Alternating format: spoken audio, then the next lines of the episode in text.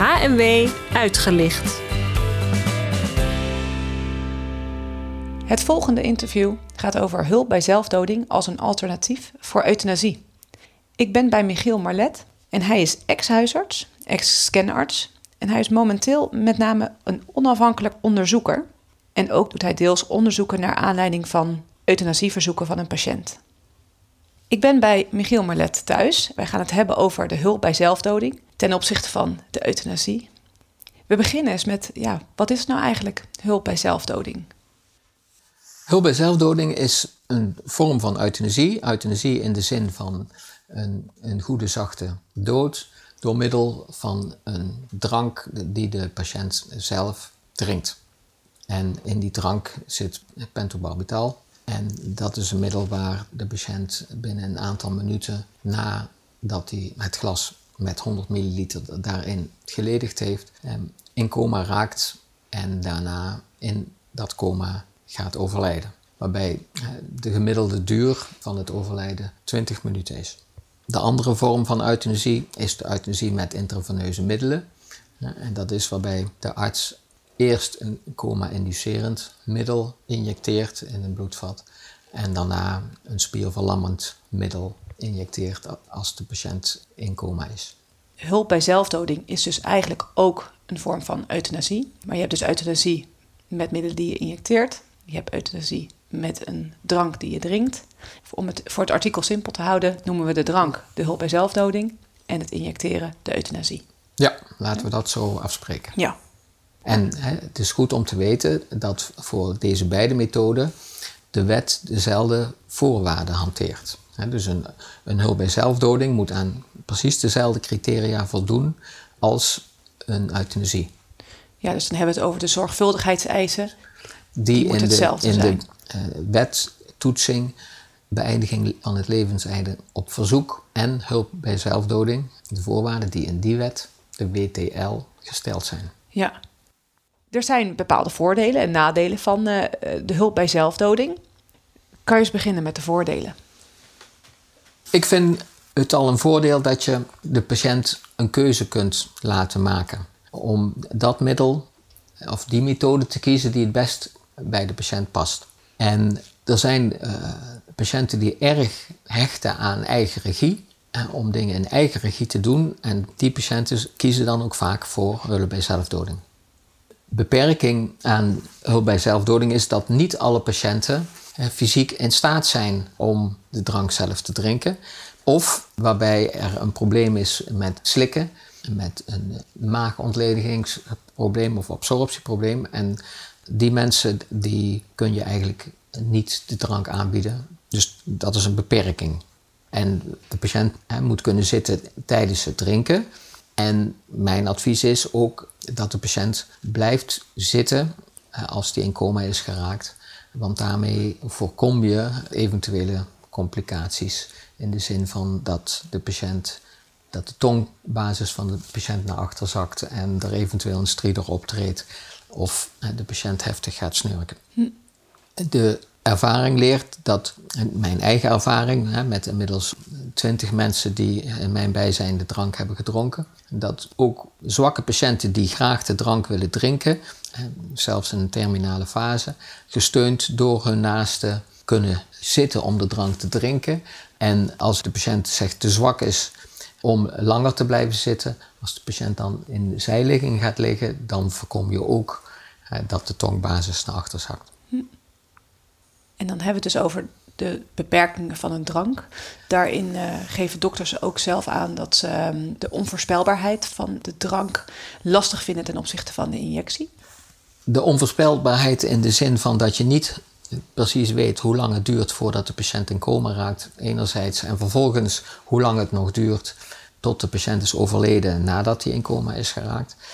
En uit het onderzoek wat, eh, wat ik heb gedaan, waarbij bij 280 mensen is gekeken hoe lang dat duurt, blijkt dat van de mensen die de drank hebben gedronken, de gemiddelde tijd na inname tot overlijden 20 minuten is.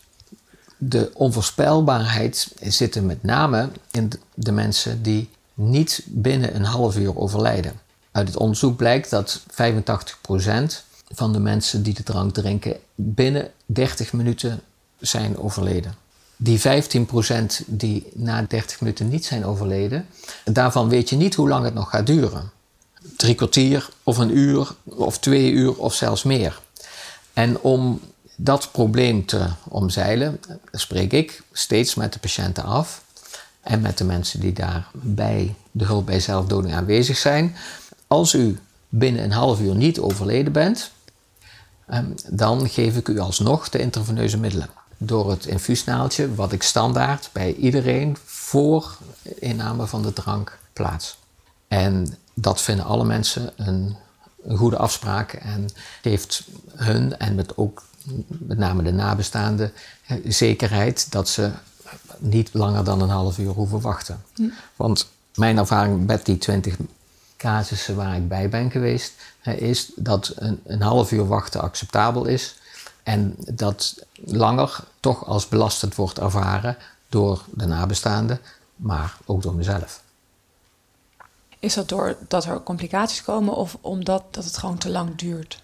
Er komen eh, geen complicaties. De, de, persoon die de drank heeft gedronken, die is in coma hè, en die zit over het algemeen rechtop, waarbij het hoofd naar voren is gezakt, ondersteund of uh, geflankeerd door naasten.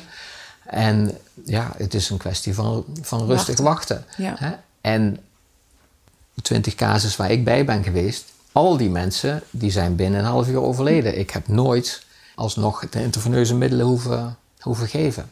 En dat leg ik ook allemaal uit als ik het met de patiënt heb over welke keuze, welke methode kiest u. In de, in de laatste jaren kiest de meerderheid spontaan voor de hulp bij zelfdoding. Bij jou? Bij mij. Ja. ja. En uh, hoe komt dat nou? Ik denk dat dat ook te maken heeft met de uitgebreide informatie die ik kan geven. De uitgebreide informatie die ik heb vergaard door het onderzoek wat ik zelf heb gedaan. En ook door de, de ervaring die ik inmiddels heb. dus ik denk dat ik overtuigend kan vertellen dat het, dat het gaat zoals het gaat. En dat het altijd goed komt. En dat je bij beide methoden heel gerust kunt zijn. En ik denk dat ik die rust uitstraal. En dus, dus ik leg duidelijk aan de mensen en ook aan de mensen die erbij zullen zijn, het tegelijk uit van dit zijn de twee methoden. En in beide gevallen weet ik zeker dat het goed gaat. Wat was je eigen ervaring als uh, eerste hiermee met de hulp bij zelfdoding? Um, inmiddels vijf jaar geleden uh, kwam ik bij een patiënt en die wilde graag euthanasie. En dat was een, een dame van nog geen 60 met diabetes en chronische rugklachten en incontinentie en adipositas. En een patiënt waar er in elke praktijk een heleboel van rondlopen en die willen helemaal geen euthanasie. En deze mevrouw die wilde wel euthanasie. Nou, na een aantal gesprekken uh, is mij wel duidelijk geworden wat het verschil tussen deze mevrouw is en alle anderen die geen euthanasie willen. En dat had, had te maken met lijden ontstaan in haar jeugd en vervolgens lijden eh, als gevolg van moeilijke relaties met haar kinderen, met haar moeder, met, eh, met partners. En bij deze dame was ik er niet helemaal zeker van dat mevrouw niet zelf ook een beetje twijfelde eh, aan haar euthanasieverzoek. Dat hebben we besproken en op een gegeven moment heeft ze mij overtuigd dat zij echt dood wilde. De scanarts vond dat het kon. Mevrouw heeft het toen toch weer uitgesteld en na een poos kwam ze weer terug. En een tweede scanarts eh, vond ook dat het kon. En toen heb ik gezegd van oké, ik wil je helpen met euthanasie. Dat wil zeggen, ik wil je helpen met de drank. En dat vond mevrouw uh, aanvankelijk geen goed idee, want ze was bang dat het niet werkte of dat ze het uit zou braken. En ik heb uh, haar proberen gerust te stellen. Uh, en dat is gelukt. En ze heeft de drank gedronken. De huisarts was er overigens ook bij. ik heb die casus aangereikt gekregen via de, de toenmalige levenseindekliniek. En het ging zo goed. En daarmee bedoel ik dat mevrouw heel rustig tien minuten na de inname van de drank in coma is geraakt en uh, tien minuten later in de armen van haar zoon is overleden. Dat ik dacht van hoe komt het dat hulp bij zelfdoding eigenlijk zo'n slechte naam heeft van, vanwege het optreden van complicaties en dan met name braken. Ik ben toen gaan rondbellen met collega's waarvan ik voor, mogelijk hield dat ze meer ervaring hadden met hulp bij zelfdoding. En de ene collega verwees me dan weer door naar een volgende waarvan die ook wist dat hij daar ervaring mee had. Zo heb ik eh, een, stuk of 60 casussen uh, verzameld en die uh, beschreven in het eerste artikeltje wat in het Nederlands tijdschrift heeft gestaan. En dat waren allemaal positieve ervaringen. Er was, waren eigenlijk geen complicaties opgetreden en de mensen overleden rustig en meestal binnen een half uur. Dus dat eerste onderzoek, dat waren relatief weinig uh, casus, maar aan de andere kant zo positief dat ik graag wilde kijken of ik meer casus kon krijgen. En ik heb toen van de toetsingscommissie alle casussen van 2017 kunnen krijgen, 280 mensen die in 2017 de drank hebben gedronken. En die data die heb ik geanalyseerd. En daar kwam hetzelfde uit als het eerste onderzoek, namelijk dat ongeveer 85% binnen een half uur rustig overlijdt. En dat het uh, aantal complicaties minimaal was. er was één persoon die uh, een heel klein beetje heeft gebraakt, maar die vervolgens uh, in coma is geraakt. En hè, er was iemand met een stridor die daarna de intraveneuze middelen heeft gekregen. En er was iemand die heftig snurkte en die ook nog intraveneuze middelen heeft gekregen. De, de, gemiddelde tijd, heb ik net al even genoemd, was 20 minuten. En ik heb ook gekeken wat het effect is van opiaten op de tijd tussen inname en overlijden. De, de richtlijn waarschuwt dat mogelijk opiaten de tijd uh, verlengen en dat je daar rekening mee moet houden. En van die 280 mensen waren er eh, meer dan 80 die opiaten hebben gebruikt. En de gemiddelde tijd tussen inname van de drank en overlijden was voor de groep die opiaten had gebruikt 21 minuten en voor de groep die geen opiaten heeft gebruikt 19 minuten. Dus dat gemiddelde verschil is zo klein dat je eigenlijk in de praktijk kunt zeggen van het maakt helemaal niet uit of mensen opiaten gebruiken. Ze kunnen even goed voor de drank kiezen. In beide groepen, met opiaten en zonder opiaten, overlijdt 6 van de 7, 85% binnen een half uur. En voor alle groepen adviseer ik om met de patiënten af te spreken om als mensen binnen een half uur niet overleden zijn, om dan de intraveneuze middelen alsnog te geven. Dus de onvoorspelbaarheid die groter zou zijn als mensen opiaten gebruiken, die is niet anders dan de mensen zonder opiaten. Dus dat is denk ik ook een belangrijk resultaat van dit uh, onderzoek. Om even samen te vatten wat u nu verteld heeft.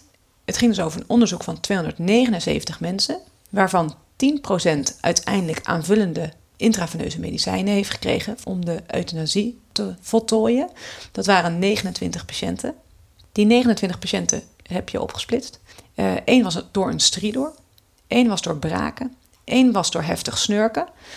En 25 van dat totaal heeft uiteindelijk intraveneuze medicatie gekregen, omdat het vooraf afgesproken tijdsinterval verlopen was hebben nog verder gekeken naar uh, de chronische uh, gebruikers van opiaten. En dat zou dus een gevolg hebben op de, de duur van, de, van het overlijden, doordat de maaglediging trager verloopt. Hè? Dat is het idee erachter, theoretisch. Uiteindelijk komt daaruit naar voren dat die twee minuten die dat scheelt, dat is het niet. Dit is niet relevant. Dat is niet relevant. Voor het maken van de keuze. Ja. Nou, we hebben het nu gehad over chronische opiaten die een invloed kunnen hebben op de maaglediging. Er zijn nog meerdere factoren die daar een invloed op hebben. Theoretisch heeft vet in de maag en de darm invloed op de absorptiesnelheid van de pentobarbital in de, in de maag. En daarom adviseer ik patiënten om in de 24 uur voorafgaande aan de inname van de drank geen vette vloeistoffen of spijzen meer te eten. Om de kans zo groot mogelijk te maken dat er zoveel mogelijk pentobarbital beschikbaar komt voor opname. Hoe kan je zelf nog de maaglediging beïnvloeden? In de richtlijn wordt op theoretische gronden aangegeven om 12 uur, 6 uur en 1 uur voor inname van de drank metoclopramide te gebruiken om enerzijds eh, de maagontlediging te optimaliseren en anderzijds de kans op braken zo klein mogelijk te maken. Ja. We hebben het over de tijdsinterval ook gehad, over uh, hoe lang het nou gemiddeld duurt. De richtlijn die geeft aan dat er 120 verstreken minuten na de drank, dat er dan intraveneus euthanasie uh, uh, plaats kan vinden. Of dat je dat zo kan afspreken. U kiest ervoor om dat na 30 minuten al te doen. Zijn ja, dat is een hele bewuste keuze. Uit de onderzoeken komt dat 85% binnen een half uur is overleden. Uit mijn eigen ervaring blijkt dat van die 20 casussen zelfs iedereen is overleden hm. na een half uur. Dus als je de tijd korter zou nemen tussen inname van de drank en de tijd dat je intraveneuze middelen gaat geven, dan betekent het dat je meer mensen de intraveneuze middelen gaat geven. Daar is niks op tegen. Maar de kans dat iemand overleden is na 30 minuten, die is zo groot dat ik dat een mooie termijn vind. Ook omdat als je langer wacht, dat voor de, de nabestaanden, de aanwezigen en ook voor mezelf lang is. Er zijn huisartsen die na het geven van de drank niet bij de patiënt blijven. Kijk, en als ze die termijn van uh, uh, 120 minuten aanhouden, dan kan ik me dat voorstellen. Als je een termijn van 30 minuten aanhoudt, dan verwacht ik dat, dat elke dokter gewoon bij de patiënt en de aanwezige blijft. Wat zeker ook voor de aanwezigen een heel prettig idee is. Dus ik zou het niet korter uh, willen laten zijn, maar ik zou het ook niet langer willen laten zijn dan die 30 minuten. Hm. Hulp bij zelfdoding wordt ook wel eens aangegeven dat dat ja, misschien toch ook wel de draaglast onder huisartsen vermindert bij het doen van een euthanasie, omdat de patiënt zelf de drank drinkt. Uh, voor mij gold dat in ieder geval in de casus die aanleiding is geweest voor de, voor de onderzoeken. Dus in die casus uh, heeft dat zeker geholpen om mijn draaglast acceptabel te, te, houden voor mij.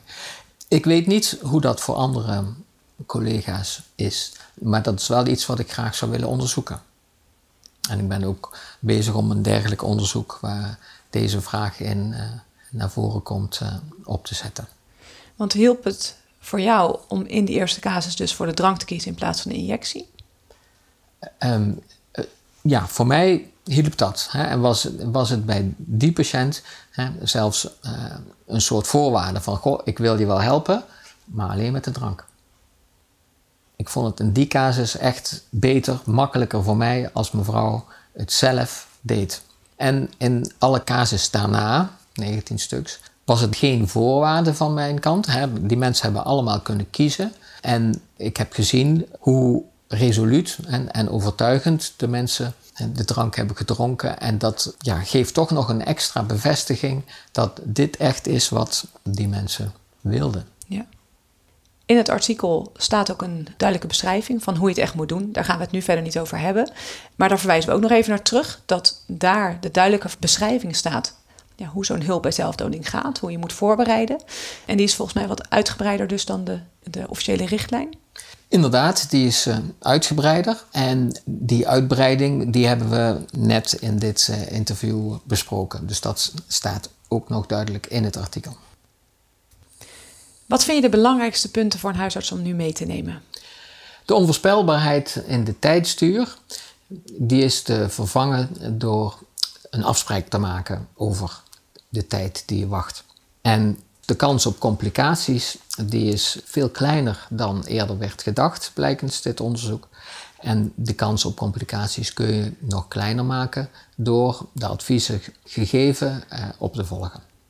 En mijns inziens is hulp bij zelfdoding een hele mooie methode, omdat de patiënt daarmee zelf kan kiezen om eh, de drank te drinken, om te bereiken wat hij zelf heel graag wil. En dat helpt mij mee om mijn draaglast te verkleinen. Ja. Bedankt voor dit interview. Graag gedaan. Bedankt voor het luisteren. Kijk voor meer informatie op de website hnw.nl en op huisartspodcast.nl. Tot de volgende keer.